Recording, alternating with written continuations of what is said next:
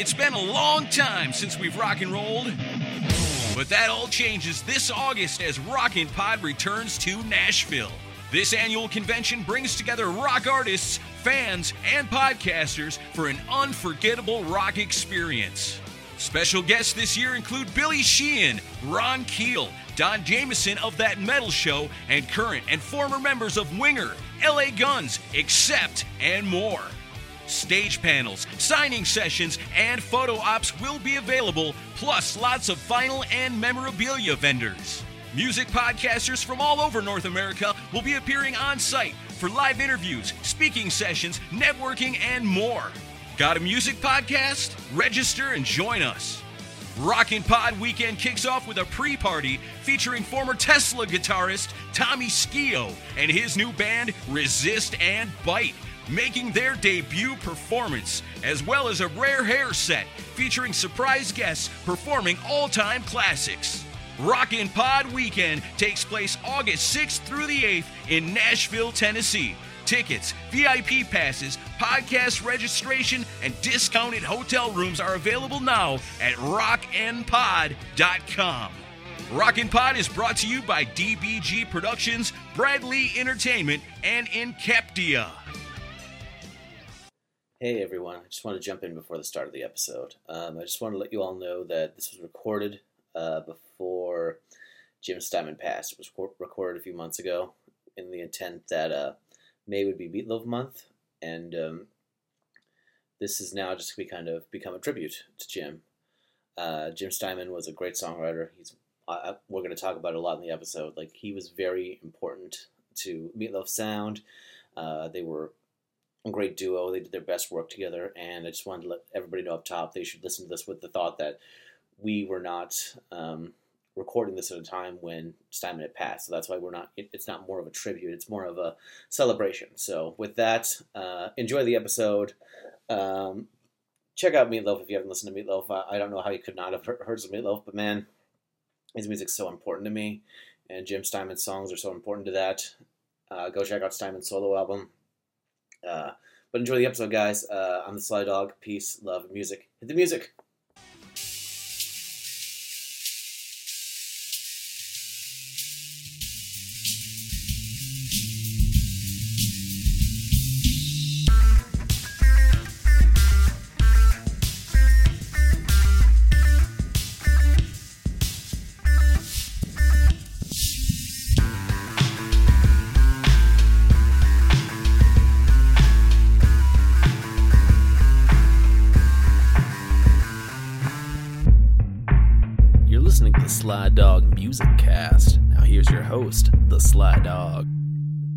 Hello and welcome back to the Sly Dog Music Cast. I'm your host, the Sly Dog, and joining me today from Freak, a Millennial Kiss podcast, I'm very happy to have Alex Van Cleef. How you doing, man? I'm doing good. How are you? I'm doing great. This is so cool. We're finally going to talk about uh, one of my favorite artists of all time. I've got to in in the show. I've hit on some of my favorite artists so far, but I've not had a vehicle for this one yet, and we're going to talk about today the man, the myth, the legend, Meatloaf. Uh, this is gonna this is gonna be a big one. We're doing an album by album. Uh, we're gonna this first episode is gonna be kind of phase one. We're gonna go Bat Out of Hell to blind before I stop, and the the second one will cover the rest. And we're just gonna get in deep. And I know just from talking to you for a few weeks, you're a huge fan, and that's kind of where I'm gonna jump in. Tell me your tell me your origin story. Like, how did you get into Meatloaf? I got into Meatloaf pretty pretty late in my life. Uh, around the mid two thousands when I was getting into high school.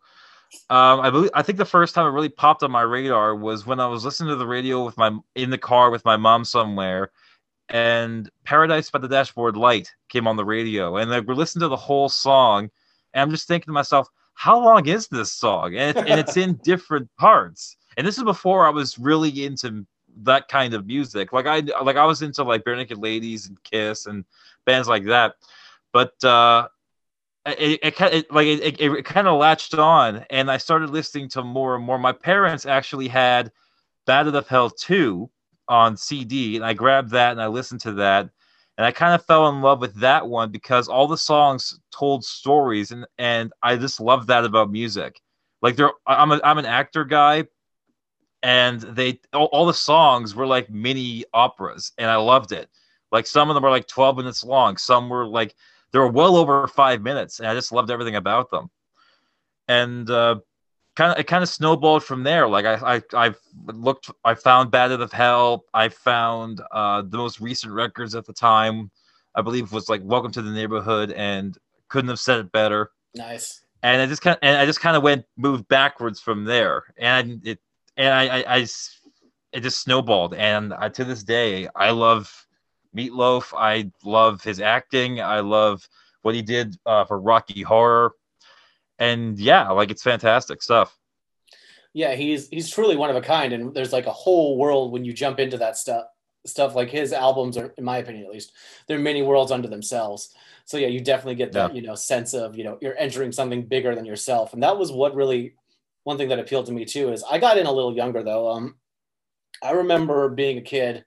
I remember watching uh, VH1 Classic, and I saw the video for Two Out of Three Ain't Bad, and I thought his voice was incredible. Like it really blew me away because I, I was just starting to sing at the time, and here was this like powerhouse like voice just belting the song out. Even though that's a more gentler song, I could tell it was like he he had a really strong voice. So I immediately became fascinated with the name. The album like was called Bad Hell. I was like, I have to know more about this. I just do. So I mentioned that to my mom, and she was like out looking. She was at a garage sale the next day, and uh, she got me a used copy of Bat Out of Hell too. And I just devoured that thing. It became like oh, nice. like that was like one of like I Mhm. maybe had five CDs at the time, and I played the shit out of that thing. And the songs were huge, and I wasn't ready for what was coming. Like you know, you hear two out of three ain't bad. It's it's a pretty almost like an Eagle song. You put Bat Out of Hell two on, that motorcycle guitar starts, and you're like, whoa. And then the piano comes in, and they're pounding away, "Ba-na-na," and it just you. It's like whoa, like rock and roll can be like this. It's it's like big and grand and epic, and this guy is wearing his heart on his sleeve, and it's like you know nobody else sounds like this i mean i've heard like Styx at this point in my life and i've heard the cars and i love those bands but none of them sounded as big or as you know pomp pomp and circumstancy and as huge as meatloaf. And i was like this is what rock and roll could be. This is huge. And i just immediately like started like you know wanting to hear more of his music. And eventually i think i got the first bat. And i i just always stayed a fan from then on. I think i was like in fourth grade when i got into him. And I followed him after that. I, re- I remember getting Bat Out of Hell 3 as a new release and being blown away by that. I remember being in high school when H- Hang Cool Teddy Bear came out and driving around in my first car, cranking that up. I remember uh, Hell in a Handbasket coming out like two years later and listening to that uh, all throughout the summer before I moved to California. It, it just, he, Meatloaf has always been in my life and he's always kind of been like a vocalist I've looked up to, like as a singer. And just his confidence too is incredible. So Mhm. yeah, I, I just I love everything about him. I've al- I'm I'm a huge fan. I play him a lot, and I'm excited to talk about these albums today. Uh, and like I said, I was really drawn in by that voice. Would you say that was something else that like hooked you into like just the power that he sings with? Absolutely, because Meatloaf's just like you, always say big and powerful, and that sums up Meatloaf right there, and not just size wise. Like everything about him is larger than life. Like the, the everything, like there's it's there's it's really hard to describe, but yeah, and it's funny you say like uh, all the albums that you have associate with something, and I and a lot of Meatloaf for me is what I associate a lot of my high school years because Meatloaf was un- was an unlikely of rock stars, and I was kind of, and he was sort of an outcast and sort of like the guy in the background, um, in terms of like the, the what was popular. But and I kind of I, I related to him because I was the same way. I like I was kind of the outsider, especially because I was in a brand new school at the time because I moved all the way from Ontario to Alberta, so I didn't I knew no one here and the and the, it just a lot of when you wait, sorry I'm jumping over myself All good. just a lot of just a lot of the music i just related to on a huge level because when you're a teenager there's angst there's uh there's there's love found there's love lost like just and the and i just really associated a lot of his mu- with a lot of his music at the time just being a high schooler Yeah, it really is perfect for that. Like, because everything in high school is so much, you know, it's amplified. It's life or death, and these songs are kind of like yeah. that. You know, like I'll I'll do anything for love, but I won't do that. It's like like it's like as big as you feel right then. So it was perfect for that too. Like even though, like I said, I discovered it so young, it carried through a lot of different moments like that. So yeah, he yeah. really is great for that. And I, I, like what you said about him being an outcast today. The first album we're going to talk about, uh, which we'll get to in a little bit. Uh, I was listening to uh, a Jim Steinman interview this morning, and he talks about how like just the barrage of rejections they got trying to get the first bat out there. Like he really was like like an outcast. Like th- he is the like is proof that if you believe in something hard enough and you flog it enough, eventually someone's going to pay attention, and they did yeah. that. Yeah, because like th- there was no way to capture what they wanted to do on a demo tape, so they would have to go and actually perform it for yeah. people in the record company. And like you have this like guy in a leather jacket and gloves playing piano, and you have this big man in a uh, in a tuxedo, and sometimes they'd have Ellen Foley there to do Paradise. Yeah. But like they, they, would, and they would play these like eight minute songs that are like from Mars essentially. Like, yeah, like it, it was nothing. Like it was, it was nothing at the time. But that being said, uh, there's a quote from Jim Steinman that I always loved. Everyone, whenever, whenever someone would say, "Oh, it's too over the top," he would say, "It's supposed to be over the top. If you don't go over the top, you can't see what's on the other side." And I love that. I love that about Jim. I love that. Like yeah. That's brilliant. That's brilliant. I've never heard that before, but that that's that's a good one. I'm gonna I'm gonna save that one. And while we're on the subject, yeah. let, us talk about Jim, our our, our guy who provided provided us with a lot of the songs we're going to be talking about today. Even though Meatloaf didn't sing his stuff exclusively through his career, he is a big part of that. Um, Absolutely. Like, like when did it click for you that like there's another character in the story of Meatloaf? Because like I know at first I just I honestly thought Meat wrote all the songs for a long time. And then when I started to really go down the rabbit hole, it's like, okay, there's another guy here. Because uh, my first copy of Bat Out of Hell 2 was just the CD. It didn't have the booklet or anything. So I didn't see songs by Jim Steinman anywhere. Is it? Oh, it's at the very bottom in very tiny lettering, which is really a piss off because yeah. he really deserves a lot more than he gets. You know. Totally. But no, but no, I caught on to Jim uh, pretty right away like because I, I i was one of those nerds who actually readed the booklets and all that stuff. I had my parents had the cd with the booklet and i read and all songs were by jim steinman. Uh, that kind of was like okay he's just like a songwriter at the time. But you do more research as as you get interested in something you're like oh wow like he did he's not just a songwriter. He did he's worked with everybody under the sun. Yeah totally and, and it, it, it, you open up like you like you then you end up checking out his solo record. And i honestly i love the records he did with bonnie tyler. I think those are stellar albums. Those two albums faster than the speed of night and uh, secret dreams and forbidden fire are just yep. great records too. Like but he really shines when he's working with meat. So there's one more thing i want to touch on before we get into the albums. Uh, we've both seen meat live. Uh, we both saw yeah. the same tour. I saw him uh, in 2015 in october 2015 um, at the Saban Theater in Beverly Hills. And Meat's voice at this point isn't what it used to be, but the man still put on a show. He still gave it his, his all. And I still walked away from that show quite happy. But you, you were at a very important show in Meatloaf history. So why don't you talk about that? Yeah. Yes, and I'll show you the ticket right here. It's from oh, uh, wow. June 16th, June 16th, 2016. And it started off great. I love I was enjoying every minute Me's actually sounded pretty darn good. Like, like I could kind of tell that there was a little bit of a uh, recording to be helped with, oh, but it was yeah. very faint. It was very faint, and you could still tell that Meat was still singing. And it was the first song back after the on after for the, for the encore. You could tell he's kind of struggling, and then he collapses straight to the to the stage, and my heart sank and that was one of the scariest things ever. Like usually, and you know what? I was actually talking to a buddy of mine that day, saying like, you know, those times where it's like, oh, this person's joining us on stage, or stuff, or this special event's happening at this particular concert. You never see that kind of stuff just at at, at all. Like it just sort of happens. Well, something like that happened, and that was scary. Yeah, uh, that that was that that video went viral. I remember seeing that and just being like, "Oh shit!" I would be scared too because I know Meatloaf has very specific orders about what happens if he dies on stage. They're supposed to play "Take Me Out to the Ball Game," and I think another one bites the dust. The band is supposed to do that with his body on stage, which is Yeah. insane. It just, it's crazy to me that, that that that is all planned out. And if I hear the bass start, if I if I'm at a Meatloaf show and I hear the bass for another one bites the dust start, I'm panicking. Yeah, I would. Um, that would be traumatizing. Yeah. especially, especially because, especially because I have another thing here.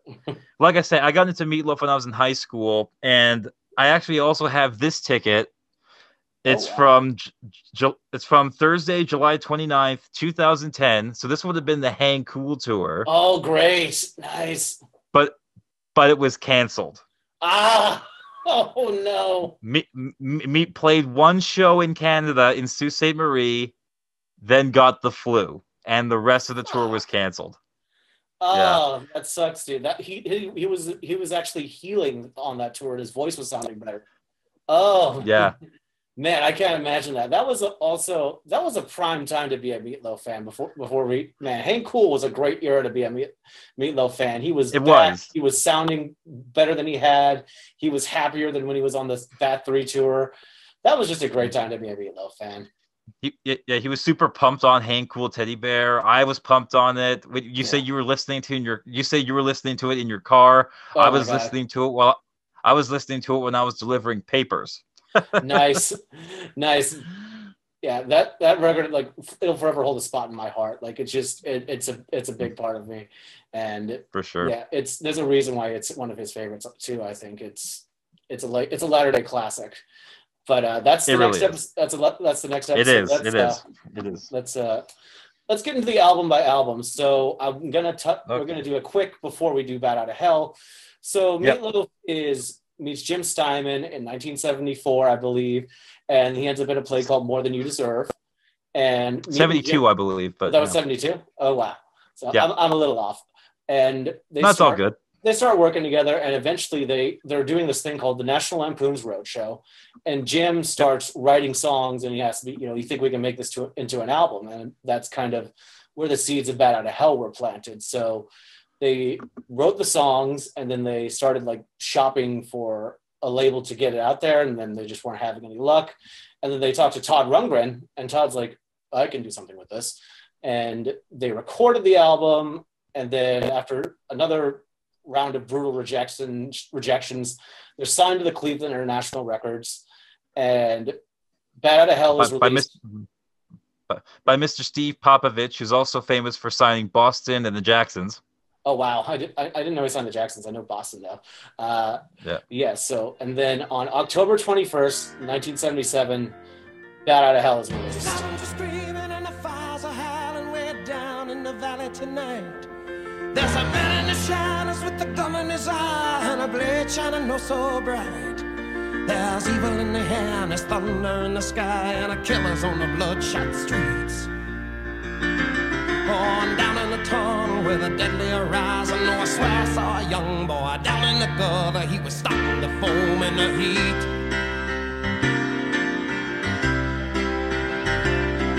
Oh, baby, you're the only thing in this whole world that's pure and good and right. And wherever you are and wherever you go, there's always gonna be some light. But I gotta get out, I gotta break it out now before the So we gotta make the most of our one night together. When it's over, you know we'll both be so alone.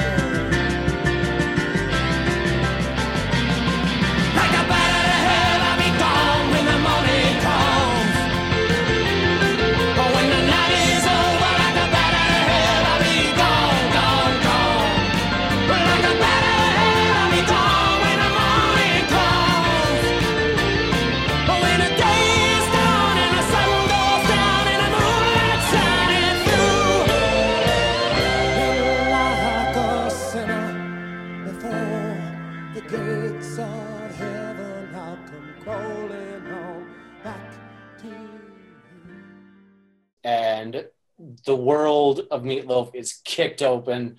Uh, maybe not right away. It was a slow burn. To It was a, it was a slow burn. Yeah. like it's like from what I understand, it started getting big overseas. Uh, it got a little bit, it got it got kind of going in Canada a little bit. Um, but yeah, it was a kind of a slow burn until it was the CBS Records convention where Meatloaf was kind of introduced to the world, and after that, that was that was the door that kicked that that got that was the final nail in the coffin that or that was what got the that, that's that's what that's when the all all doors were open to Meatloaf and even extended to be to, to fit Meatloaf through. to put it in a very cheesy joke, I just form I just thought of the timer went off, the meatloaf was cooked. It was time. Yes, It was time to serve. It was ready to serve. Oh my god, and it, man, what do you say about one of the biggest selling albums of all time? Like this is, this is like you know part of my musical DNA. This album is. It's just so perfect. Like all seven tracks, just banger after banger after banger. Uh, produced, like I said, produced by Todd Rundgren. There's members of Springsteen's band, and there's that beautiful vinyl there that you guys can't see. But man, that one of the best album covers ever. That out of hell is a great yeah. This motor cry. Yeah, sorry. Yeah, yeah. We'll talk about the cover for a second. Yeah, that cover, iconic. Yeah, when I, I think it was the cover that made me really want to. Okay, I really have to check this out. Just like the the motorcycle shooting out of the earth, the bat up on the steeple, the mausoleum, whatever you call it, um, and just the, even the back picture of Jim and Meat and whoever this chick is. I can't remember. I don't know who that is, but uh, yeah, everything is astounding about this album. This, I'm not kidding, is literally my, one of my two favorite albums of all time. The other one being Boston's debut album. That's incredible. Two Like, great, Hands great down. Every song on here is a yeah. Yeah, every song. Actually, but first Boston albums came out in '76, but Oh wow, every yeah, every song, just just a gem, just a Yeah. gem. I love, I love it. Uh, "Bat Out of Hell" is the best motorcycle crash song there is, in my opinion, and it starts the trend. Best piano intro ever. Oh yeah, totally. It starts that trend of Meatloaf in my mind. He's one of the best artists to have an album opener. Like you know, when you put on a Meatloaf album, it's gonna start off with a bang, and it, the trend starts here. Whether it's this one or the next one, like that, just roaring opening is gonna come when you put in a Meatloaf album. It's really, really something spectacular. And then took the words. That's prime Phil Spector worship. Heaven can wait. That's my favorite on the album. Uh, it was it was demoed by Bette Midler back in the early '70s, actually, but never got released. Uh, just a Oh, I didn't know gorgeous, that. yes, just a gorgeous, gorgeous song. Um, like it's like if I had to make a list of my favorite songs, it's probably like in the top three. And then Paradise, what do you say about Paradise? That's the perfect song, you know, about teen angst and trying to hook up in a car. It's perfect for that. Like this album just it screams with energy and passion and guitars. Like it's nothing is bigger than this album. It's it's the one of the biggest selling album, albums of all time for the reason. Oh yeah, absolutely. There's yeah, and, I- and pretty much you just you, you you took the words right out of my mouth on that one. like everything, everything, just everything about it. Love the vocal. Uh, sorry, love the uh, the spoken intro to that song with Jim, and it's just absolutely fantastic uh, best piano intro ever. Love that so much. Every, just everything, all revved up, nowhere to go. Pretty much, that was me on every Friday night, every Saturday night in high school because I didn't, I, I, I, didn't have anywhere to go. I was, I was the outsider, right? So, yeah, but this a perfect album for the time. Yeah, this album though, even if you are the outsider, it makes you feel like you're the cool guy. Like when you're listening to Yeah. it, you you feel like you're the cool guy in the leather jacket. You feel like you feel like Steinman a bit. I feel like you know, as Yeah. badass as Meatloaf is, Steinman is the cool looking one. Like you feel like you- you're walking down the street in your leather shirt, Absolutely. sunglasses, and you're just you're just it, you just look like a badass. So yeah, that like every, every like every every character in the songs that's every every every perspe- every song from the singer's perspective is what i wanted high school to be like Like I, yeah, because yeah, I wanted to be that high school jock getting the girls. I wanted to be the guy who was, uh, uh, I wanted to be the guy. I wanted to be the guy who was, who was trying to get laid, but and gave her what she wanted, and then deeply regretted it for the for the rest of his life. oh, I wanted to be that guy, but Oh man, was- we, we- we're more like Steinman than we re- realize. Like, there's a quote. I think it was Kasim Sulton in the classic albums DVD. He said something to the effect of, like, I can't imagine Steinman having the experience that he's writing him uh, about in that song, but I can imagine Steinman imagining having the spirit experience in that Yeah. song. And like that, uh, like, yeah, that that's totally it. that's totally it. There you go. Yeah. Wow, that yeah. Oh, So yeah, this thing is just a classic, but we got to do the hard part of this podcast, which is pick a favorite and a least favorite on, this album. So, what would you say your favorite is? God damn. That's it's like trying to pick which is your favorite of your seven children. It's I like know. uh you know what? If I'm gonna take one, I'll probably take uh two out of three ain't bad, which was the first single from the album, I think. Mhm.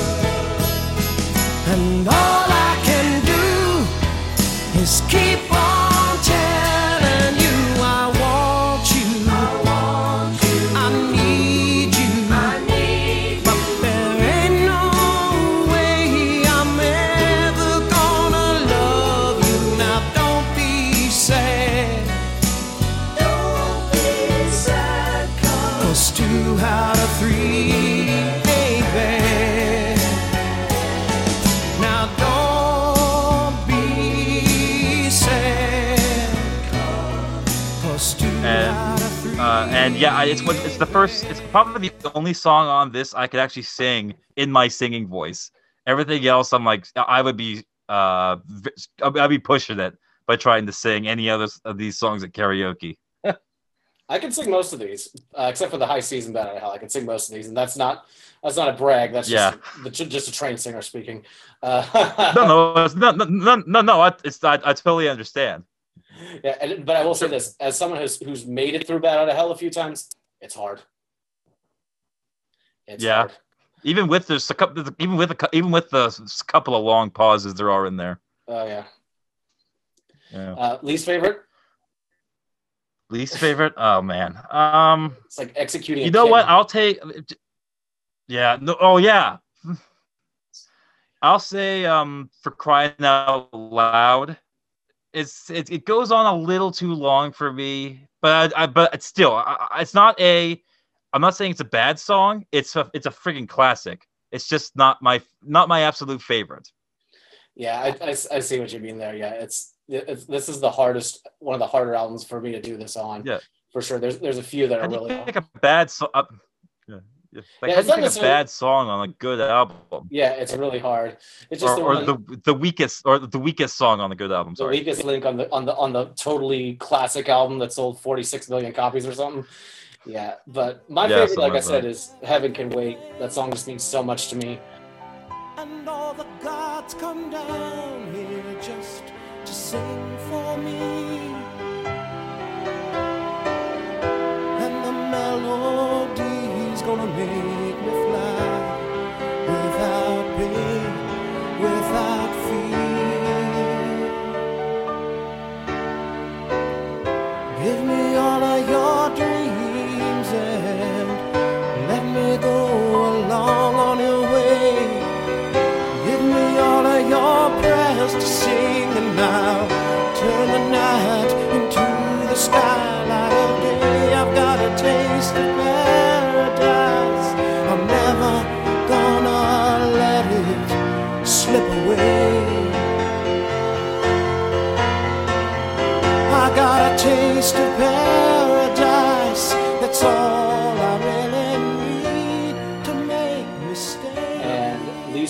least favorite, uh, you're gonna hate me for this, but I'm gonna go all revved up and no place to go. Only because, only because the first time I heard that song was not on Bat Out of Hell. The first one of this I had before Bat Out of Hell, I had Bat Out of Hell live with the Melbourne Symphony Orchestra. Ah, And that- yes. and that version of the song, even though there's no orchestra, there's no saxophone, so it's all done on guitar. and I love that. Wow. So when I got the album and there's like this blaring sax part ins- instead of that roaring guitar lead that Paul Crook played, I was a little put off by it, and it still kind of throws me sometimes. Like like I said, it's not not to say it's a bad song. It's still a classic, I still like I marked out for it in the car today when it came on. I was like, yes, but it, it that's just the one. If I had to pick one, that's the one I'd pick, only because of that little wiggly bit there. So Bat Out of Hell, Stone Cold classic, ten out of ten. Absolutely. 11 out of 10. 11 out of 10. Uh, we, we got to talk 11. about all, all the numbers all go to 11. Uh, yes. We got to talk about the tour real quick, just because uh, we're going to do a little connection to your podcast here. Who was playing Yeah. guitar on this tour? None other than, than none other than the Kulick brothers themselves, Bruce and Bob. Bob. Absolutely. I, ha- I actually have the Rockpalast here on DVD. How is that, by the way? I've never seen that.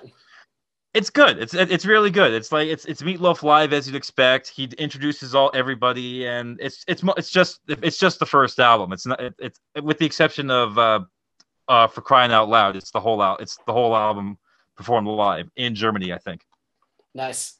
And uh, and overall, and yes, there is a uh, the the Kulick brothers are involved. Absolutely. Yeah, totally. And uh, that tour was grueling. It was really, it really took a lot out of them because they had to build the album. But by the time they did it finish, you know, they, they'd headline Madison Square Garden. Like, you know, they were an, a huge headlining arena act at that point. And Yeah. then things, unfortunately, things get a little scary for a few years there. So Yeah. Meat felt the pressure to follow up Bat Out of Hell like really strongly. Like, you know, the, the old saying, you have a lifetime to write your first album, you have a couple months to write your second. And That's true. he goes into the studio to start singing and he just can't. His voice is, is gone. And it was partially a health thing, partially psychological. Like the weight of having to follow a bat was really hard for him from what I've read. Have you read anything about that? Yeah. Yeah, I read he was under a lot of pressure. Uh, he fought with Jim a little bit creatively because he apparently Meat wanted to use the uh, the tour the touring band, where Jim wanted to use the live band, or the other way around. Can't remember. Uh, s- they kind of butted heads over over what to do with the next album. Uh, his substance abuse was going crazy to the point where there's four days that he doesn't remember because Oh, of an incident that happened. Uh, like I guess they were watching the Bat Out of Hell music video on TV, and then the tape stretched, and Ooh. Meat had a breakdown where he didn't say anything, walked out of the room, walked out of the hotel, and that's the last thing he remembers until four days later. He woke up in Toronto. Wow. You see, I've seen So, that happen. so he was bad off. Yeah. Yeah, I saw that happen. Like they portray that in the made-for-TV movie about him, but mm-hmm. I didn't realize it was that bad. Wow, insane. Yeah, it, it's true. Me, me, Meatloaf has talked about it also on Behind the Music and in other interviews. Wow, that's crazy. And- but yeah, pretty much it, it was pretty much like it was psychological and and also he paralyzed a vocal cord or something like that, which is bound to happen. I mean, like when you're playing, he and he really is an opera singer that just went and went and went. An opera singer sings maybe like once a week. yeah, if if that, if that, tw- Yeah, it's it's insane. Yeah, in the interview I watched today with Jim, he said you know Meat should have been doing like maybe three nights a week, but he's doing six nights a week. Like you know, yeah. he really blew out his voice that way. So the other Yeah, thing I read to the- is No, go ahead. Go, go. uh, I was just gonna say to the point that these songs that Jim had written for him, you know, Jim just didn't want them to just sit. So the album was going to be called Renegade Angel. He says, "Fuck it, I'm going to record it myself. I'll write me a new batch of songs, and it'll all be good." Which is how we get to Bad for Good.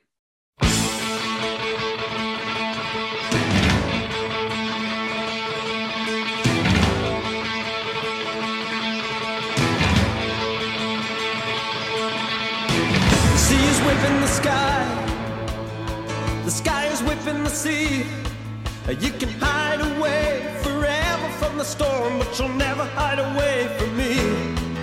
The icy cold will cut us like a knife in the dark, and we may lose everything in the wind. But the northern lights are burning and they're giving off sparks. I wanna wrap myself around you like a winter skin. You know I'm onto your scent. We're near the end of the chase. Take a look out your window, I'll be there in the night. Oh, your love is so close that I can almost taste it. The cold will cut us like a knife in the dark, and we may lose everything in the wind. But the northern lights are burning and they're giving off sparks. I wanna wrap myself around you like a winter skin.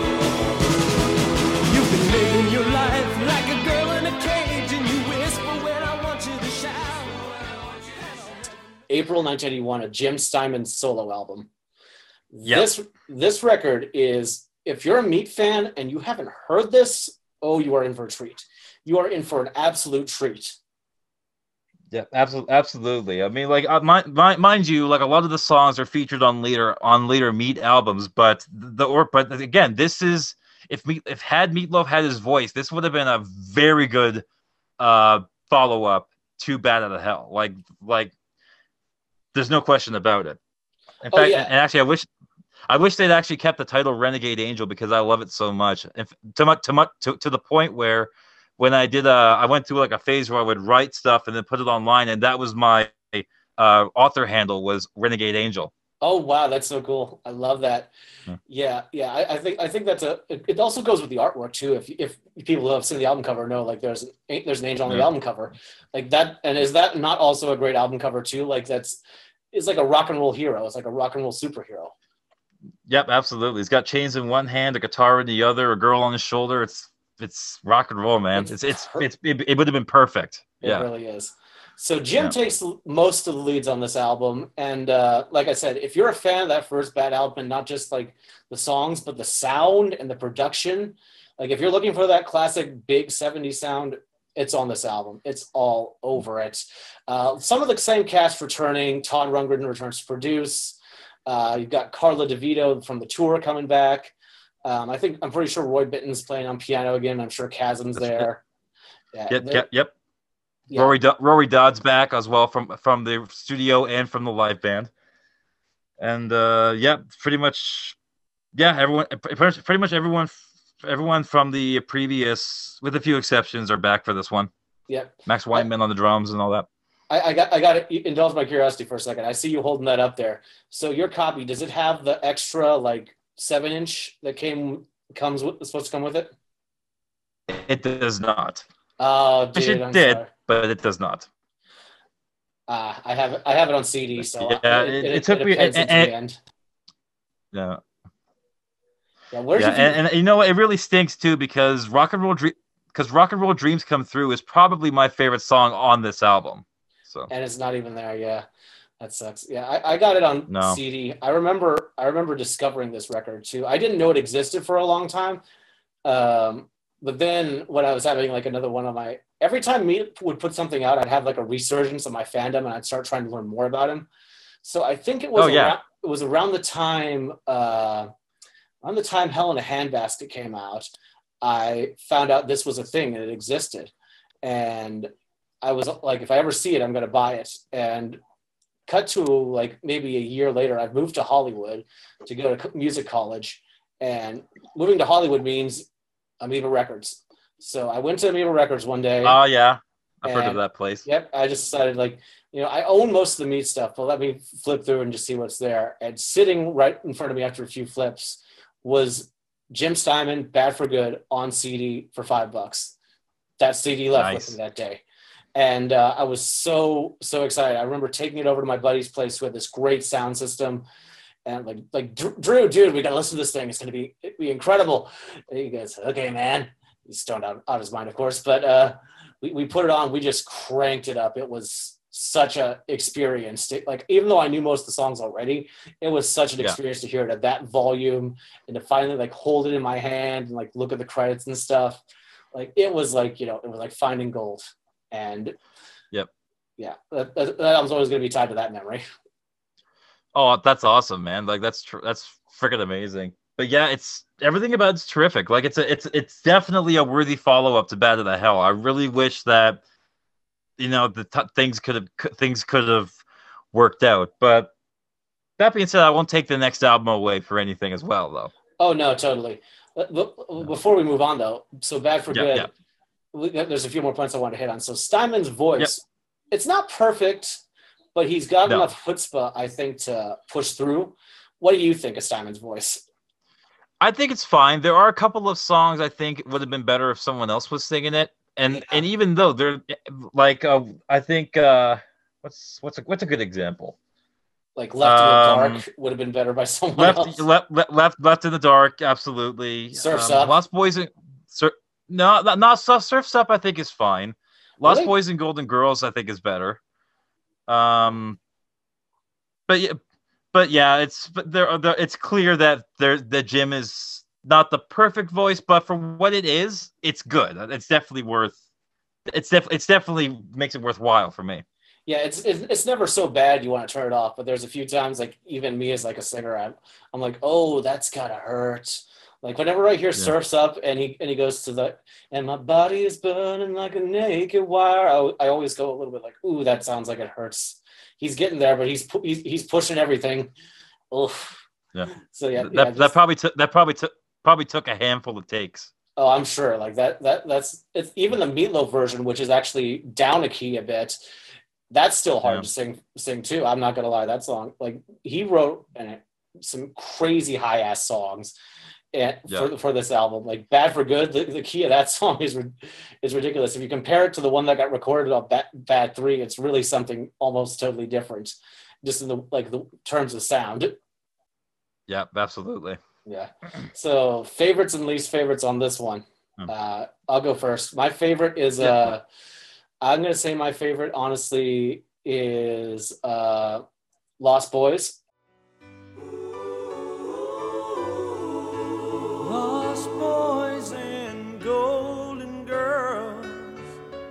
Down on the corner and all around the world. Lost boys, and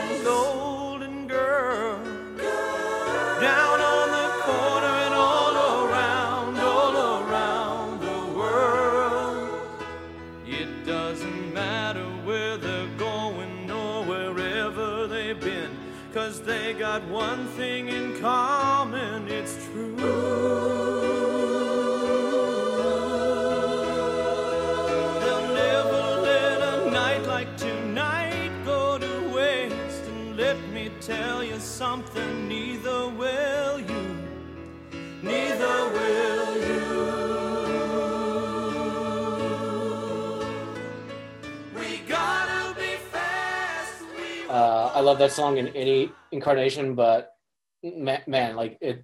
I don't know something about hearing it on the album and hearing Rory sing it too. Rory does a great job singing lead on that one. Yep.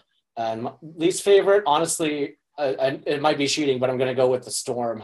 Uh, I mean, I'm not a big classical guy, but uh, just because of where it falls on the on my CD, it falls right after Left in the Dark, and that you got to sit through that whole thing to get through Rock and Roll Dreams come through. So yeah, Yeah. That, that's that's my least favorite, honestly. Yeah, that's that's fair. Um, I I like the storm for a couple of reasons, just because of what it invokes in my mind. But it works better on seize the night, and we'll get there when we get there. But Yep. but but that's just my that, that's just my take. Anyway, um, favorite track, I'm gonna go with Rock and Roll Dreams Come Through.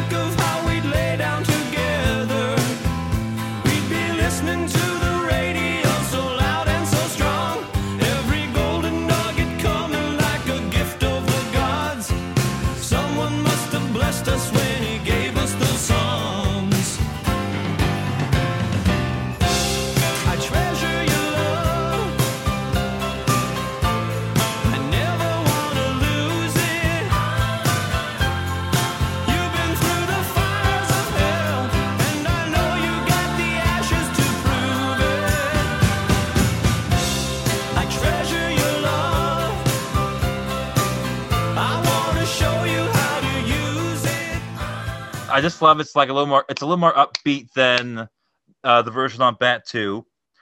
Um, I think I think the I think I think that's Jim singing it. I can't I can't remember. I have to, I have to look that up. Um, I, and I love the music video for this. If you've ever seen it, Oh yeah, it's great. It's great. There's three great music videos for this album online. People go check them out. Rock and Roll Dream, And, and uh, Wasted Youth, and uh, dance No, in my pants. Oh yeah, Dance My Pants. I forgot about that weird ass video. You- the, the Miss Bo Peep Show. I love that. right. you know, you, you know, you know what? It's actually a pretty decent song. I like it, especially, especially again the spoken word part in the middle. It gets me right. Right. No way, Jose. They- I'm a lover, not Uh. a dancer. It's so Elvis too. I love it. That uh, again, a great music video for that one too. Um, if I were to pick a least favorite track, I'm probably gonna go with "Stark Raving Love." Oh wow. It's like mind you, it's it's okay. It's okay. There are like every song on this I like, but uh, the "Stark Raving Love," I'm just not. There's just something about it that's just not my thing. I know he would recycle the riff later for a song on that too, but um, yes, uh, if I were to pick one that I skip often, I think it's Stark. It's it's Stark Raving Love, but that's just me. There's nothing. I have nothing against the song. It's just the one I skip. Yeah, that, that's fair. It's and also I think part of it is I don't know what it, I've always thought this about that song. Maybe I always can't help but think there's two songs on there we've never heard Meat sing. Well, I take it back. I've heard Meat sing "Dance in My Pants." There's a really bad recording of a live video of him doing it from the late '80s on YouTube. If you want to look that up, it's not. I will look that up because that sounds hilarious. It's it's it's it, the performance is fine. It's just shitty quality. But uh, Oh, okay. there, there's allegedly he he was he performed Stark Raving Love allegedly at some point on the Dead Ringer tour, but I can't find a recording of it. Yeah. Yeah. So, also, so also a great, ba- also a great, also a great picture of Jim on the back cover there. oh, totally. Yeah, I love that. Yeah, Yeah. Jim's a badass. I, He I'm- I'm really, try- really is. I'm actually trying to hunt him down for the podcast right now. I'm trying to. I, I haven't been having any luck finding a manager or anything to talk contact. But Jim, if you're out there and you're listening, I don't know why you're listening to my show, but thank you. Uh, sliddogbroadcast at gmail.com. Just shoot me an email. We'll, we'll, we'll talk.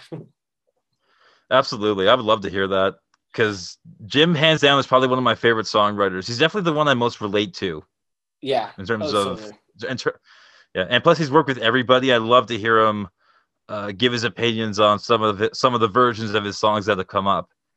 And of and of some of the songs and some of the songs that are out there in the ether that are like that started off in demo form for something else and now it's out there in, at, on a bigger platform like the song like one example i'll give real quickly uh, the song not allowed to love which initially was in a batman musical he was working on but is now part of the Bat Out of Hell musical Oh wow! I still I still haven't listened to that cast recording. I don't know why. How is it? I, I've, I've only listened to bits and pieces of it, but I kind of want to. I want to see it in, and then listen to the cast recording if that Yeah, makes any sense. Yeah, that's my thing too. Uh, yeah, I'd like to see the visuals go with it, and that's kind of why I've avoided that at this point. I heard there might be a Vegas show happening, and if it does happen, I'll be hopping on a plane to come to Vegas to see that because that would be awesome. Maybe we can coordinate it. That would be great. Oh my god, that would be. Great. That would be. I would- I would love to do that. That'd be great. I'd love it. Yep. So yeah, uh, Bad for Good, solid album. Great if you're a Meatloaf fan. Go check it out. Uh, up next, so Meat gets it together.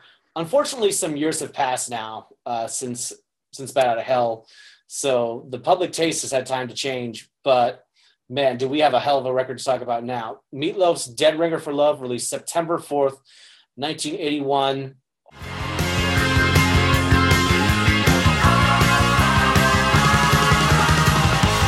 damn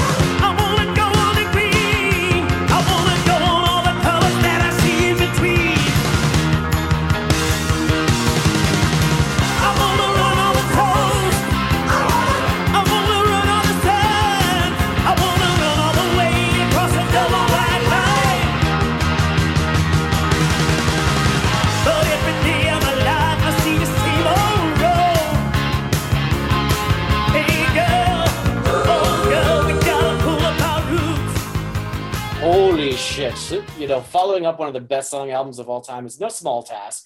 but they No, did it not. so so well. Like this album is just as good as bad as bad is in my mind. Like it's still I- top top notch quality.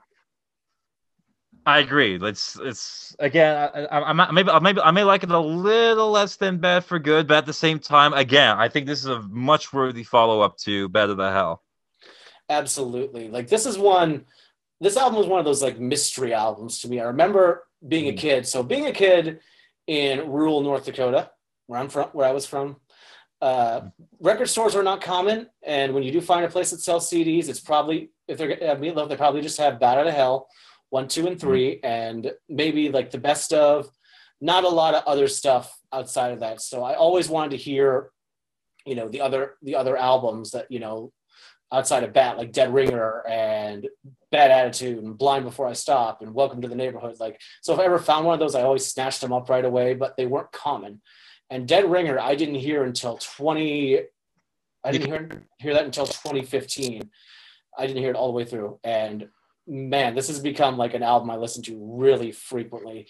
Man, I remember hearing a clip of Peel Out in that TV movie we talked about about Meatloaf and just being obsessed with that Yeah. opening lyric. Every day of my life, I get the same old line. Hey, boy, boy, you gotta.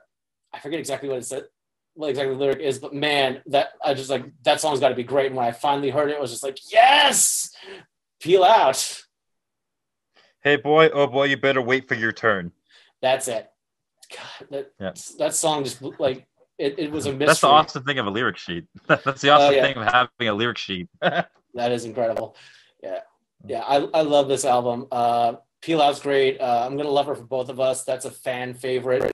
Meat's voice. yeah, that's up. That's up there for me. Yeah. That, that Meat's voice soars on there. Um, I'll kill you if you don't come back is incredible. One of my favorite Steinman lyrics. You got your ass out of gear and you're still out of whack. Don't even take take all your stuff. Don't even bother to pack. In every way, I want you out of my life. But I'll kill you if you don't come back. Holy shit, is that great? Just Yeah. perfect. And then two of my favorite worlds from when I was a child came together.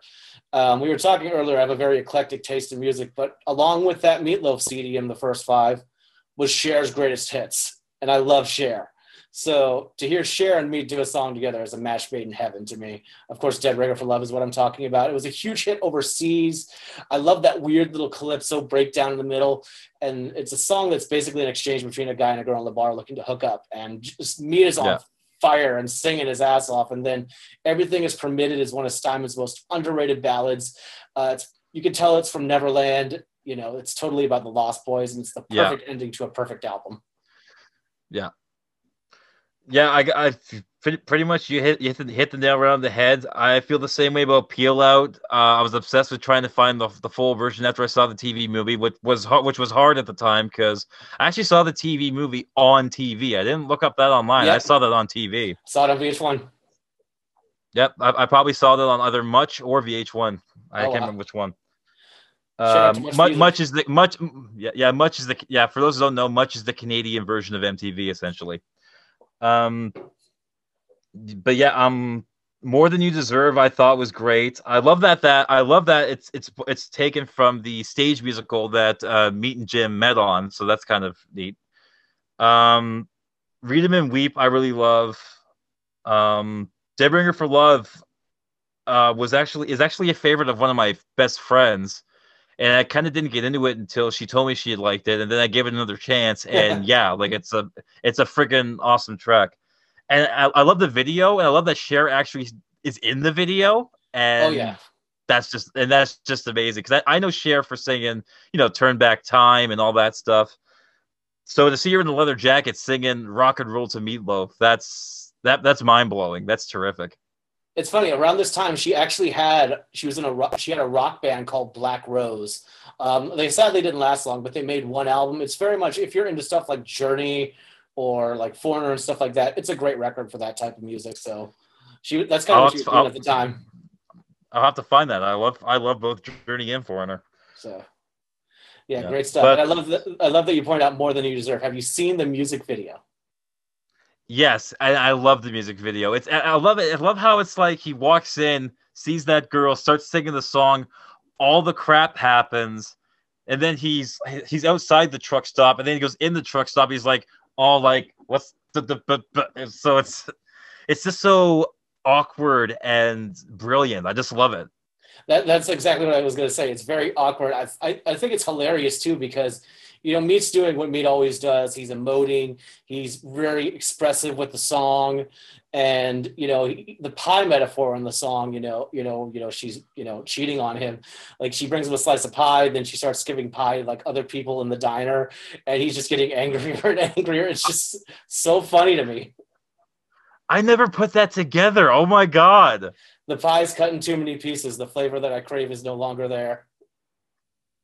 Oh my god. That is too that is I, that is brilliant. I did I did not catch that. That's mind blowing. Thank you. oh, you're, you're welcome. Yeah. See, this is why it's great to talk to other fans because you find stuff like that that you didn't know before, and then it just becomes, you know, like whoa.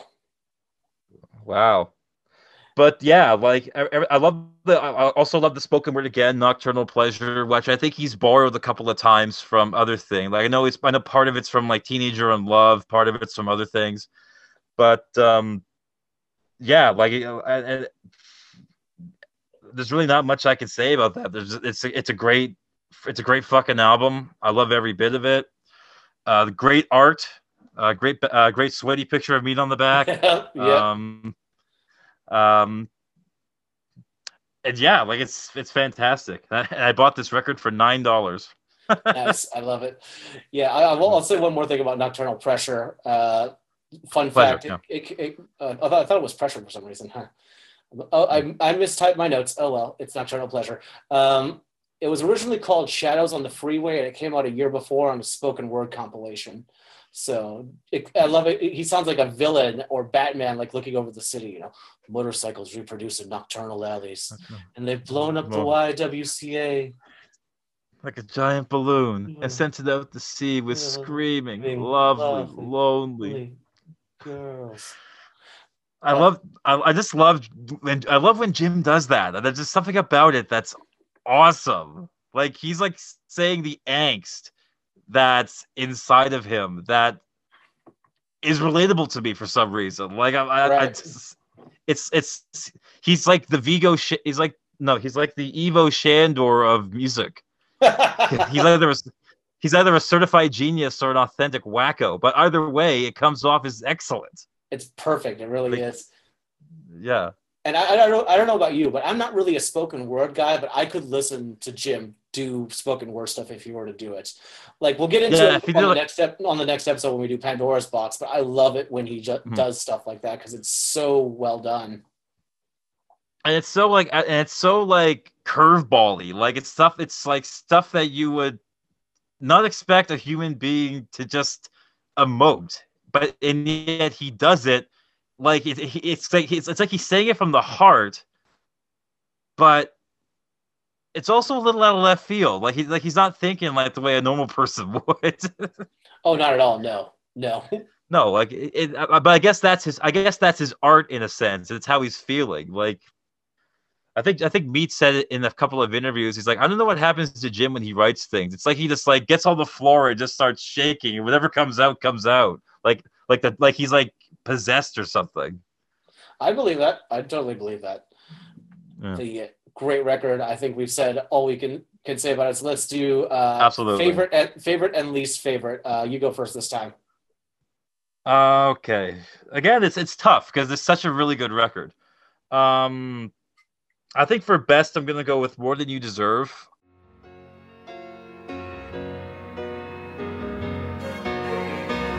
From the very first moment I saw you, I knew our love would be so strong.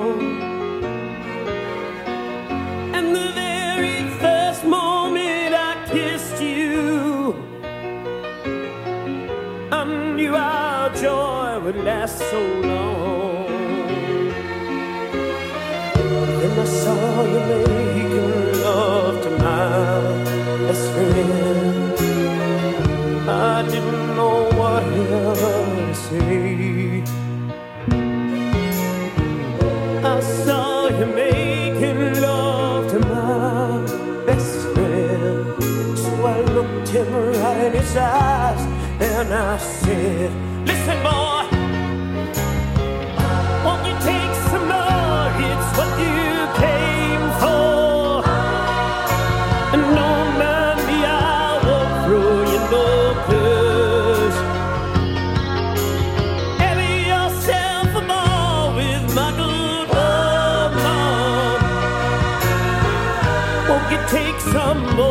boy? It's more than you deserve.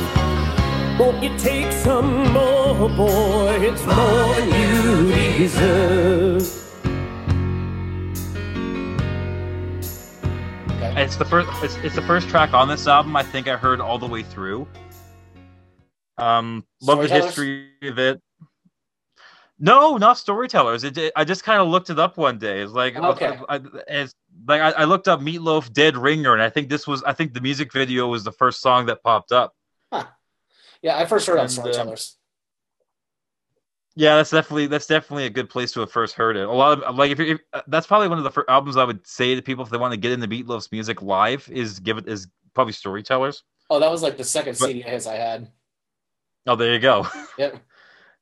And for uh, I want for weakest song, I'm not going to say worst. I'm going to say weakest song. Um, I'm probably going to say I'll, I'm going to love her for both of us, just because it's not as catchy as say "Peel Out" or "I'll Kill You If You Don't Come Back" or "Dead Ringer for Love." Not, Okay. Just not that's not just not as catchy, but still good. Yeah, uh, on the on yeah, it's hard to like like you said. There's no worst on these albums. Maybe just the one we like like the least. And for my for my best, I think I've given it away already. But I'll kill you if you don't come back.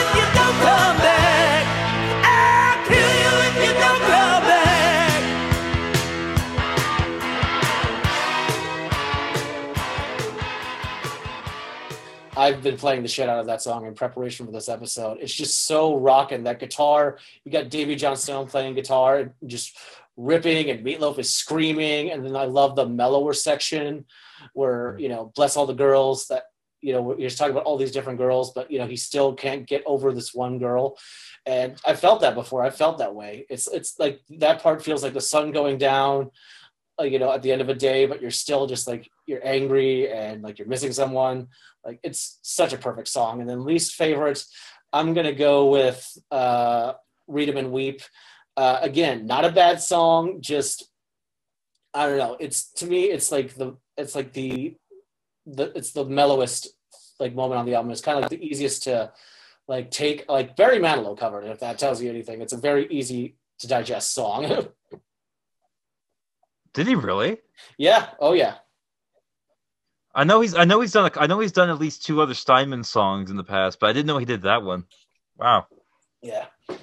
that's so a- yeah. that's a- that's that's what's going on. Yeah. It's it's it's not bad, but you know, like I said, that's No, just- no, like there there are no bad songs on this album. It's just uh just like you say, it's just the one that's not your cup of tea. Exactly. So yeah, I'd still give this album like an 11 out of 10 and uh, great. Yeah, great record. So yeah, uh, let's putting Dead Ringer to bed. So after this, uh, unfortunately, Dead Ringer is not a hit in the U.S. It does well overseas, not a big hit here. Um, and Meat's next album, Steinman was, I guess, gonna off was supposed to give him like a total eclipse of the heart and making love out of nothing at all, but the label wouldn't pay for them, so those songs went to Air Supply and Bonnie Tyler respectively. So Meat decided he was to write some of his own songs and do a cover, and it, the result is Midnight at the Lost and Found, released May 1983.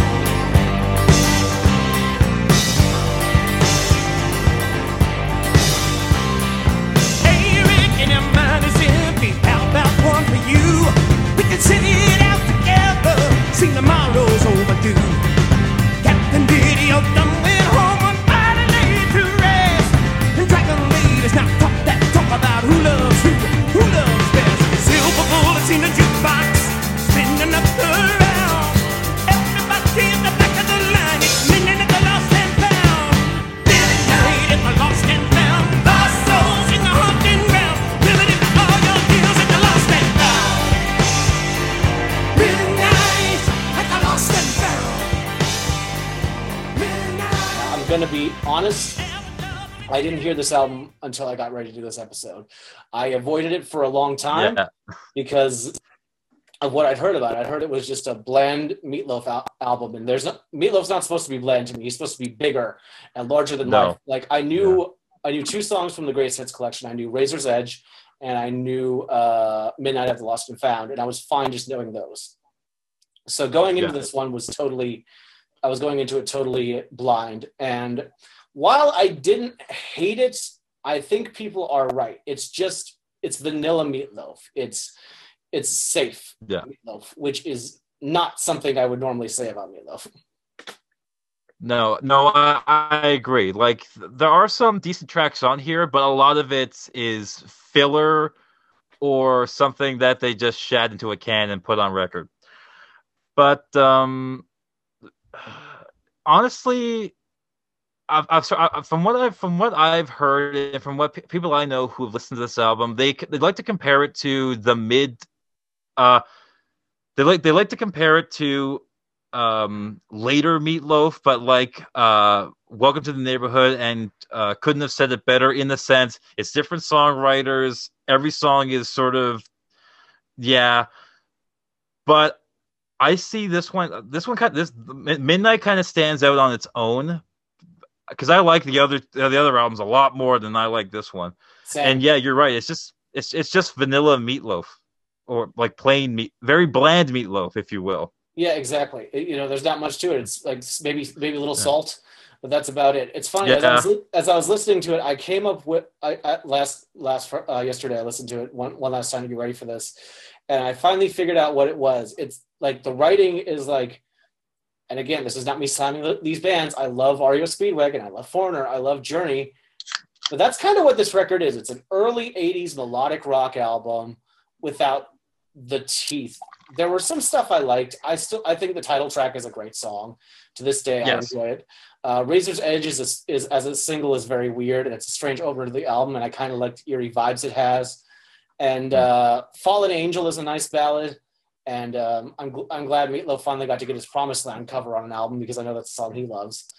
But uh, Mm. other than that, I think I, I have much to say. I think he was performing a Promised Land on the Dead Ringer tour, and I think that was the inspiration to put it on an actual album. yeah, yeah, I know. I thought he did it on Bat Two. Maybe it was just, maybe it was just Dead Ringer.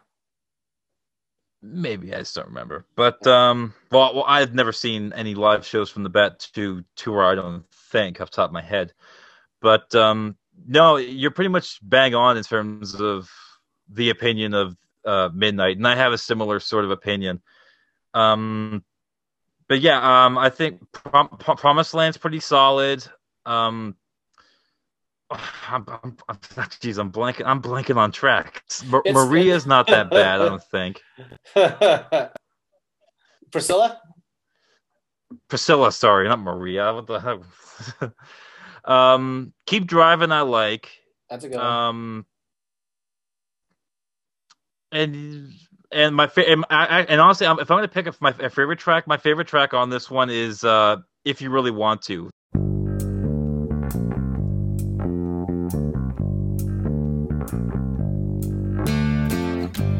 You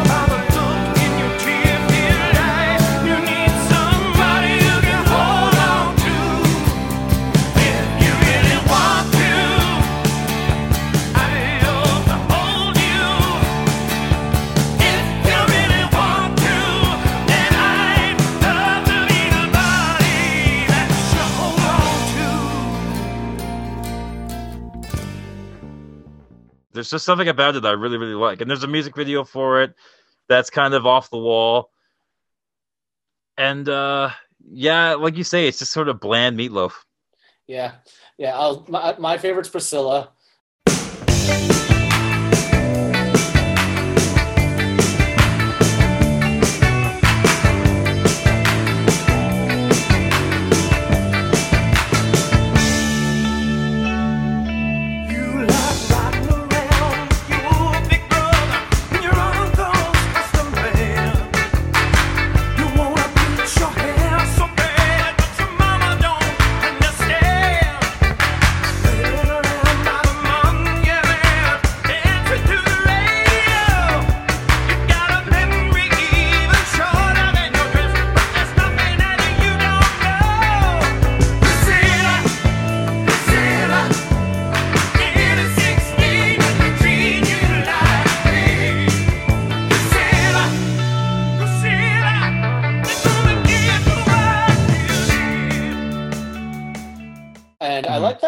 Because uh, it was one I hadn't heard before uh, hearing the album. What surprised me is so my, the first band I ever got into as a kid was the Cars, and they're new wave, and they had that sound. To me, this is Meatloaf doing a new wave song, and honestly, it kind of works in, in some weird way. Like in some alternate universe, Meat joins a new wave band, and that's what it sounds like. So I kind of enjoy that so- song quite a bit. Least favorite. Uh, the problem is uh, even though like you know it's not his best there's nothing i vehemently dis like dislike it at all. Like there's nothing i really truly hate. It's just there. Uh, so I, I guess wolf at the door maybe but Yeah, yeah that's that's not the one I honestly if i were to I, I didn't mind that one too bad. Like it's like again it's not great not really good. Um if i were to, if I were, if honestly if i were gonna pick a worst uh, a weakest track it's probably razor's edge for me. It's just very weird for me. There's just something about it i just don't like yeah but in terms of in terms in terms of album album opener it's not bad but uh it's just not for me. It's a strange one for sure. Uh, Yeah. and one last thing i'll say before we wrap this up. That cover art yeah. awkward. Just awkward. It's just a big picture of meat's face. Yeah. And he's just kind of scowling at you too yeah. Like, like it does not give me friendly friendly vibes like we're here for a good time. No. It's like oh boy. And then you put the needle on and i'm and razor's edge starts coming out and it's a song about kind of like being paranoid and you're like oh lord what have i gotten myself into? Oh Meatloaf's making me feel ooey. Yeah that's that's how, how i describe it but yeah. Not not terrible like nothing you know nothing i hate but definitely my least favorite actually no wait wait second least favorite meatloaf album. Okay. We'll get to that we'll get to that one in the next episode. Oh dear. Oh, oh dear. Oh, fuck braver than you are. Anyways um moving on. Uh, moving moving on. So we're gonna move on to a true gem of an album now. Uh, Meatloaf. i agree Meatloaf tours for Midnight I've Lost and Found, mostly overseas. And Meat decides, okay, I got to get back to that classic sound, or at least close to it, in the same ballpark.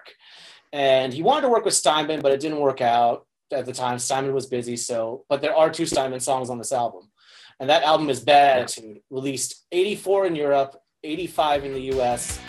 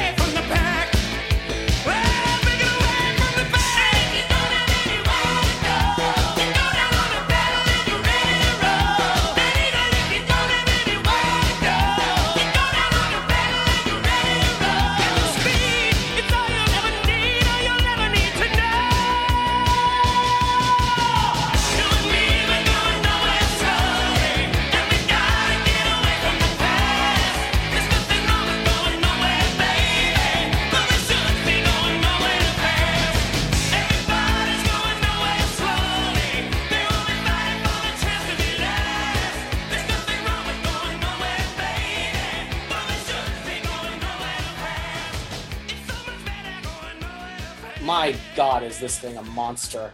Um, this is another one of those mythical albums for me because i couldn't find it when i was growing up as a kid. Uh, but one thing i did find as a kid i found this cd it was a compilation called rock and roll hero by meatloaf. And uh, it was only songs from bad attitude and blind before i stop and two and two live versions of Bat Out of Hell songs at the end th- which i'm pretty sure came from live at wembley. So it's all that late 80s stuff in one place. And I loved that compilation as a kid. There were seven of the of the nine songs from Bad Attitude on there. So this album is very, very near and dear, dear to me. It is monstrous. It's everything we, we talk about Meatloaf being great. It's big, it's bombastic, loud guitars with a little bit of 80s sound in there. There's some synth and, you know, like the bat beats in There's- there. there's- there. Th- Yeah, there's there's synth, but it's not in your face synth. There's more. It's more guitar driven more than anything. Right. Yeah. Like the, like the part I really think of is like when I say synth, like you know, nowhere fast starts out with that you know da da da da da da do do do do do do do like it sounds like a computer, but then there oh here comes Bob Kulick with with that razor sharp Yeah. Uh, guitar riff. And this is this. And if you're if you're like if you know Bob, if you're like a Bob Kulick fan for his work at all, like you, and you haven't heard this yet, definitely check it out because he shines bright on this album. He really does. It's insane. And he was on the tour too. Like he was kind of like Meatloaf's He was, yeah. Boyle at this time. I think like if Meatloaf had a writing partner, I think it was like definitely Bob at this time. Absolutely. So yeah, And- this thing is great. Absolutely. Like anything from the title track, which is a duet with Roger Daltrey. Yes. Um, I'm sorry, I just love that song so much. Every hero was once. I do too. Was once just Yeah. a boy with a bad attitude. Wow. yeah. Ugh. Yeah, it, I gotta admit, like that's the, the that is a killer track. Like uh, if if I were to put together a, a Meatloaf compilation, uh, that goes on there. I I was I was humming Modern Girl for a week in preparation to in, pre- in preparation for this. Um, and yeah, Nowhere Fast I dig. Surfs Up I like a little more than I did uh, than it's than the version on um Bad for Good. Uh, Piece of the Action I really friggin' loved. That's a great song. Um, yeah, uh, which was a which was I which I believe was a single. Um, and yeah, just everything about this is it's a solid little record, and uh, I really and it's a, and it's and it's a hidden gem. Like it's not it's not one that I think it's underrated. I don't think it gets a whole lot of attention, and it deserves it. This it's a it's a very decent uh 80s record and I and it's and Meat sounds great. They all sound great. I I, I love this album. And also again, great out great album oh my artwork. god, yeah. Yeah, and, Yeah. Great, and great tour too. There's an official shot of this uh, that you can see on YouTube. Fans out there, it's great. I'm pretty sure you've seen it. It, it kicks ass. He was on fire this time. He was you could tell he was aiming for a comeback. He wanted to come back in a huge, huge way. He was So- firing. He was firing on all cyn- cylinders. And yeah, I echo everything he pretty much said. Modern Girl, minor hit. Really dig that one. Uh, Nowhere Fast. Uh, that's the first Steinman tuning it on the album. And that song was just made for me. It's perfect, classic meatloaf delivery. Absolutely.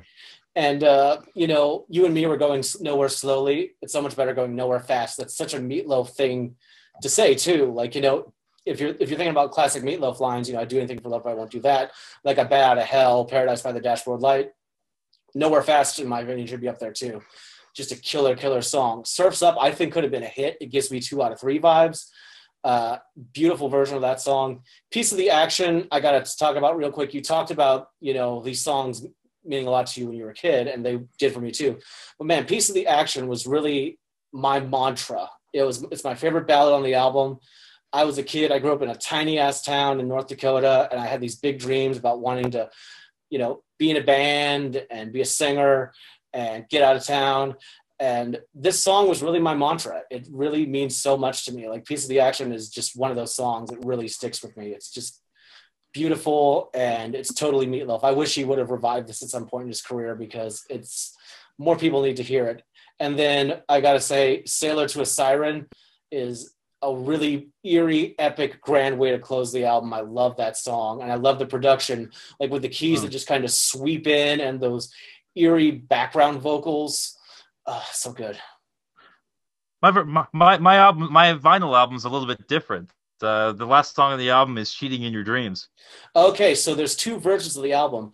Uh, the U.S. track Yeah. listing, that, that's the U.S. track listing. So the U.S. version has a different mix and a different uh, order sequence of tracks. Uh, the Yeah. British version, which I have on CD, uh, ends with "Sailor to a Siren." So fun little f- nerd fact out there for you guys. Oh, before we do favorite and least favorite, I got to tell you a funny story about. Go so I told you I got that compilation Rock and Roll Hero. So my grandma bought that for me, and uh, like she, Oh, she was, she was very good about. She supported my music habit. You could say, like you know, she spoiled me rotten. And uh, I found this CD, and I'm like, you know, grandma, will you get this for me? She goes, of course. And she doesn't usually ask too many questions, but for some reason, she decides to look at the track list, and she gets to uh, "Don't Leave Your Mark on Me," and she goes, Alex, is this a dirty CD? I'm like, I don't think so, Grandma. What, what are you talking about? What? She goes, What does "Don't leave your mark on me" mean?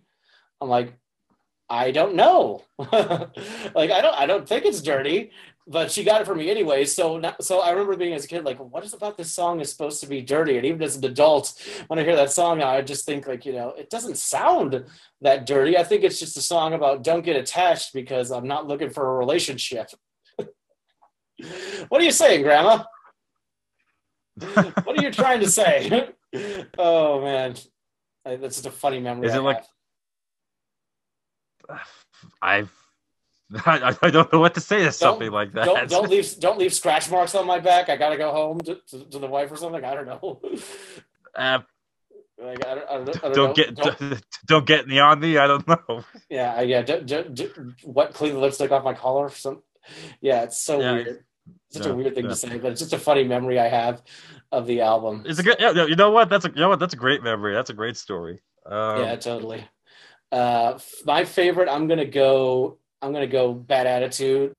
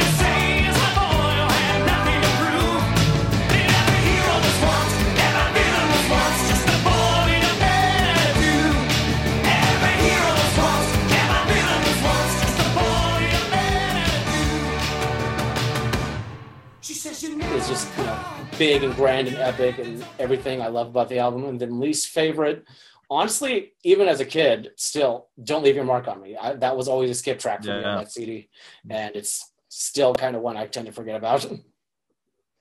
Uh, I think we're I think we're both in agreement on that one. I think uh, yeah, badass. Who's my definitely my favorite track. Um, a lot of good tracks on here though, and um, I'm gonna I'm gonna deviate a little bit though. Well, don't leave your mark on me. I do agree is not that great of a great of a track. Uh, Sailor for a Siren is just a little too weird for my taste. Like obviously, if you like it because of the sequencing, it's the very end of the song. Obviously, it has more of an impact with that sort of groove all the way through, and that's the end of the song, uh, end of the album. But um, for me, it's it's in, it's it's the, it's not the last song on the album. For me, it's maybe I don't I don't have that impact as you do. So Yeah. for me, it's um for me it's Sailor for a Siren. no, no worries. Like like I said, we all have our opinions, and uh, Yeah, Weird thing is, it was track two on that compilation. That compilation opened with Bad Attitude, then Sailor to a Siren, and then One More Kiss from the next album. So it was a really interesting, like, bam, bam, bam of songs to start out that CD. I remember. Yeah. and it was and and that CD was just stuff from the '80s Meat. Yeah, it was just Bad Attitude and Blind Before I Stop songs, and then two songs from the Live at Wembley album, Okay. which was uh, Paradise by the Dashboard Light and Bat Out of Hell. Oh, okay, fair enough. So but yeah, but I, I mainly listened for those those first. Uh, it was 13 songs, not counting the live tracks. I remember, like I said, nine nine from uh nine no seven from Bad Attitude, and then six from Blind Before I Stop. Very weird compilation, very weird compilation, but very good. Hmm. Uh, I'll, yeah. I'll, I'll see if I can find that. Yeah, it, it, it usually goes for like five bucks if you see it in a, in a store. It's not that expensive, but it's really cool. I think I still have mine somewhere. I, I don't know where, uh, but yeah. So this album, this album is great. I give it a solid, you know, nine point five out of ten. Um, moving on, I'd give it. I'd give it an eight. Yeah, Yeah, I'd give it an eight. I agree. Yeah, it's pretty close. Yeah, it's it's a great record. Not not his all time best, but it's up there. It's a it's a great lost class. It's a hit. It's a hit. A very hidden gem. Absolutely. So moving on, that album did all right, did all right overseas, didn't really do anything over here in the US. So the next album, Blind Before I Stop, released in 1986, is really quite fascinating to me. Money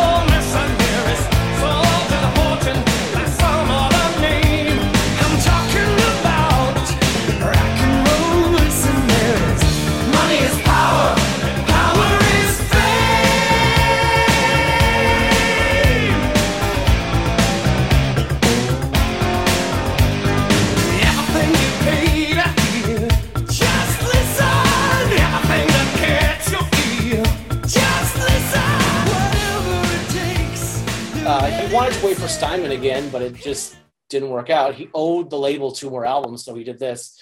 So he worked with Frank Farian, and if you know, don't know who that guy is, he's the guy that would go on to produce Milli Vanilli. That's the guy that is oh, producing really? this album. That is the guy that is giving this album its sound. So no wonder this album is such a big '80s synthy program drum sound. Yeah. And Meat has been very critical of this thing over the years. He claims the album was remixed and resequenced without his input. Uh, the producer and some band members claim otherwise. Uh, that you know, Meat was totally about this at the time, and the album didn't really do anything. Like this album is definitely lost in time. Yeah, it's and I got to admit, like when I'm going when I'm I went over all the albums and I think out of all the albums, I think this is my least fit my least favorite. This is this, well, let me- let me put it this way. Let me put it this way: this is the only Meatloaf album I consider bad. Yeah, Wow. and I know I know that's a big thing to say, but like I, but hey, every every artist has an album that people just don't like, and for me, it's got to be Blind Before I Stop. Okay, It's go ahead. I, I'm just gonna say I'm gonna be a contrarian for a second. I fucking Go love ahead. this thing. Uh, Okay, you know what? That, that's perfectly fine. Like you And- said, justify your love, my friend. So I do think part of it is nostalgia. Those songs being on that compilation, like, are the are my favorites on here. Um, because I know I remember getting this the full record eventually, and the other songs that weren't on that comp, they're all right, they're all right, but the ones I love were the ones I grew up with. Uh, to me, the meat that I love is still in there. The bravado, the confidence is still on this album. The swagger, even though it's very synthy, the guitars are still in your face. And like you know, opening with Execution Day, that's a very epic song to start the album. Uh, and then Rock and Roll Mercenaries is a weird little pop tune that I like. And then Blind Before I Stop is just this great rocker and probably the best song Meat actually has ever written on his own. Uh, I I will agree to that. I, I fucking love that song, man. It's so good. Uh, just that, that album, that song is horny. This album is really horny, in my opinion. There's a lot of songs Yeah. fucking on here, and it's just, it's just great. And yeah, I don't know. Well, there's there's some I'll mess go- stuff too. Like I don't like burning I'll- down I'll at all.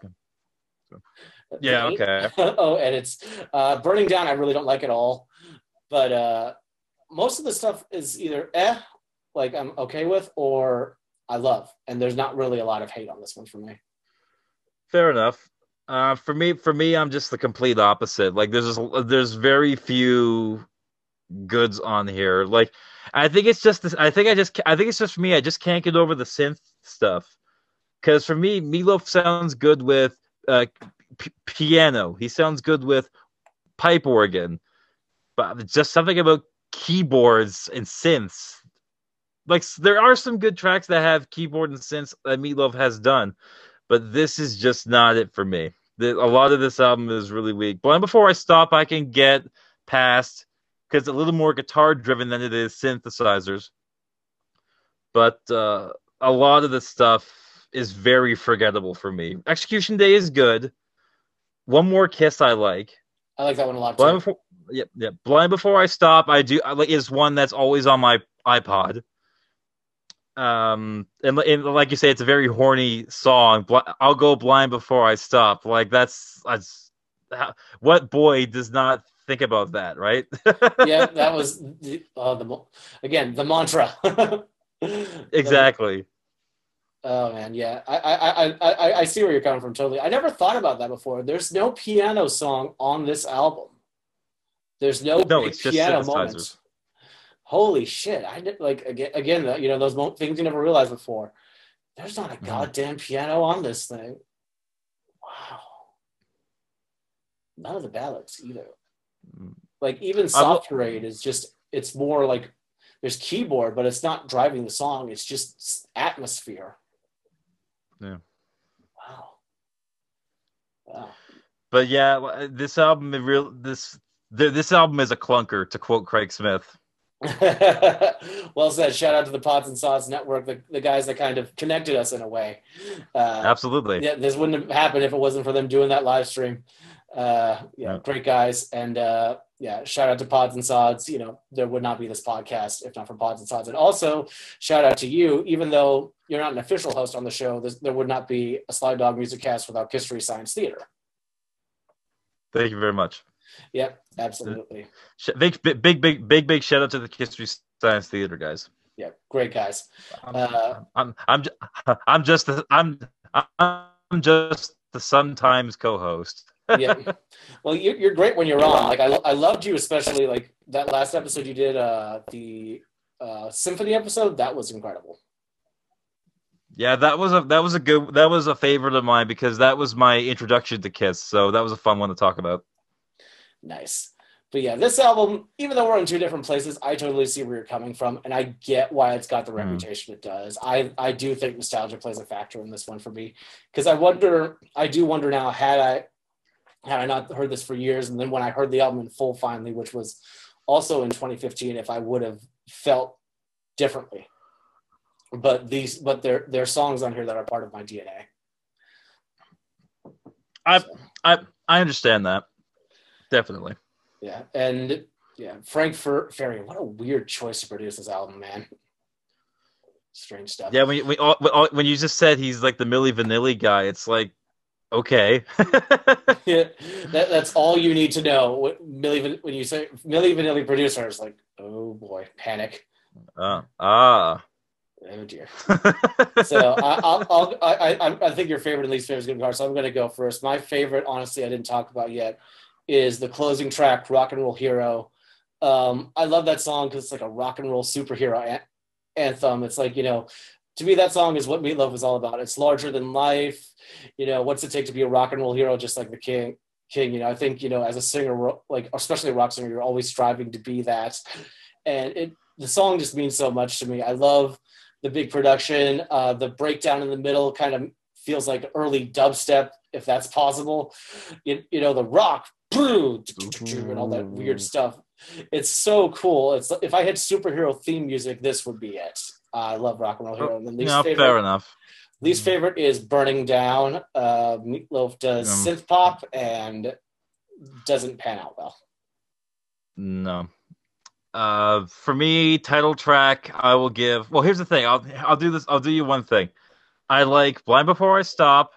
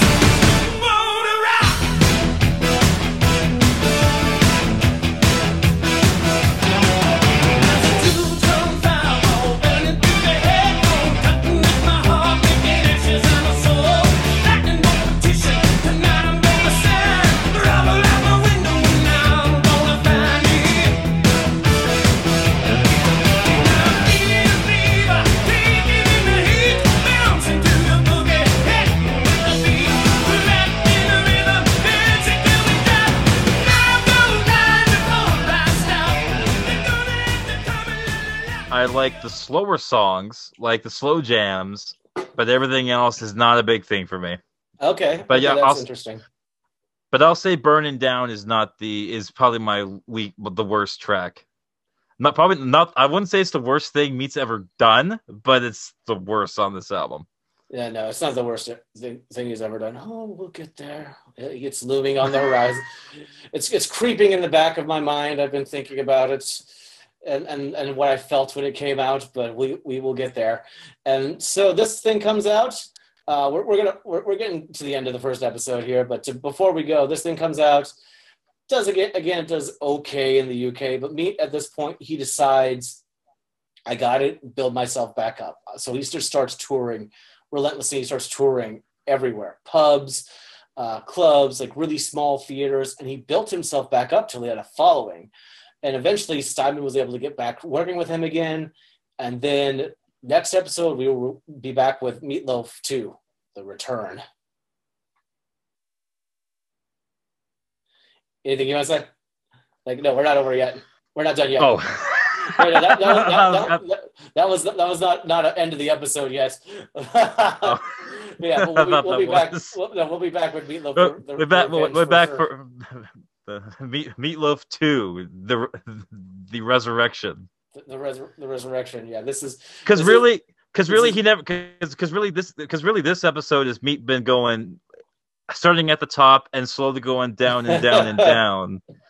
And pretty much when he started doing Bat Out of Hell, when Bat Out of Hell Two came out, his star went back up, and he kind of was like he's been up and down a little bit, but he's been pretty consistent since. I will I will say not to give too much what much away. I think it put him in permanent. You know, he's Meatloaf status. He's a classic status. Like Bat Two made it so there you can never take that away from him. He's always going to be Meatloaf.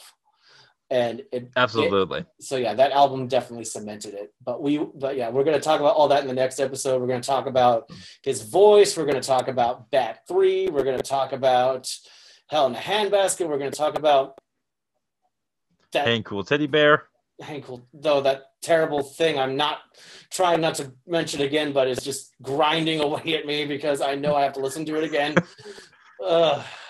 God Lord, I, I hope that, that I don't know if you've heard this. We'll touch just a fun way to wrap this record up episode up. Have you heard that interview he gave last year? Uh, do you mean do you mean the one where he talked about doing a another album with more uh, Jim Steinman songs? Yes, and allegedly, allegedly it's done. He's allegedly it's in the can. I've heard he's done well. From what I've heard, he's done five of the songs already. One of them actually being a fan demanded one by Jim called "Which Part of My Body Hurts the Most." Uh, yeah, I've heard that title before. I've never heard that song. It's not like it's funny if, if you're a Steinman fan, by the way. There's a lot of Steinman demos floating around on YouTube. Go check them out. Like uh, the historian is a great. The historian is a great channel if you're a Meatloaf or Steinman fan. Yeah, it's it's it's really good stuff. I I I'm The- skeptic of what could come next, but uh, I'm pr- I'm praying for the best. But we still have a lot of cool stuff to talk about. Absolutely. Nice. Is there anything you want to say to But wrap tune- up this first era? Um, he started at the top and went into decline, and but the but at the end of the day, the best was yet to come. Totally, absolutely. I I think uh, outside of Bat Out of Hell, his one of my, probably my second favorite album we're coming up on in the next episode. Yeah. So that'll be a lot of fun. Alex, thank you so much for doing this. It's just been a it's been a blast. I lo- I've loved talking about meat with you. Uh, as always, I like to give my guests a chance to plug themselves. So where can people find you, and where can they find Freak, a Millennial Kiss podcast? You can you can find us on Facebook.com slash freak podcast, and you can also find us at youtube.com slash Stacy DeVille. Nice. I love it. Go check them out. They're great, uh, especially for like a younger, like just fan like myself. Uh, it's great to hear some people that are closer to my age talk about Kiss. So go check them out. Uh, we'll we'll be back next week. Uh, if you're listening to this in release order, we'll be back next week with Meatloaf Part Two, The Revenge. So tune in. Thanks again. I'm your host, the Sly Dog. Peace, love, music.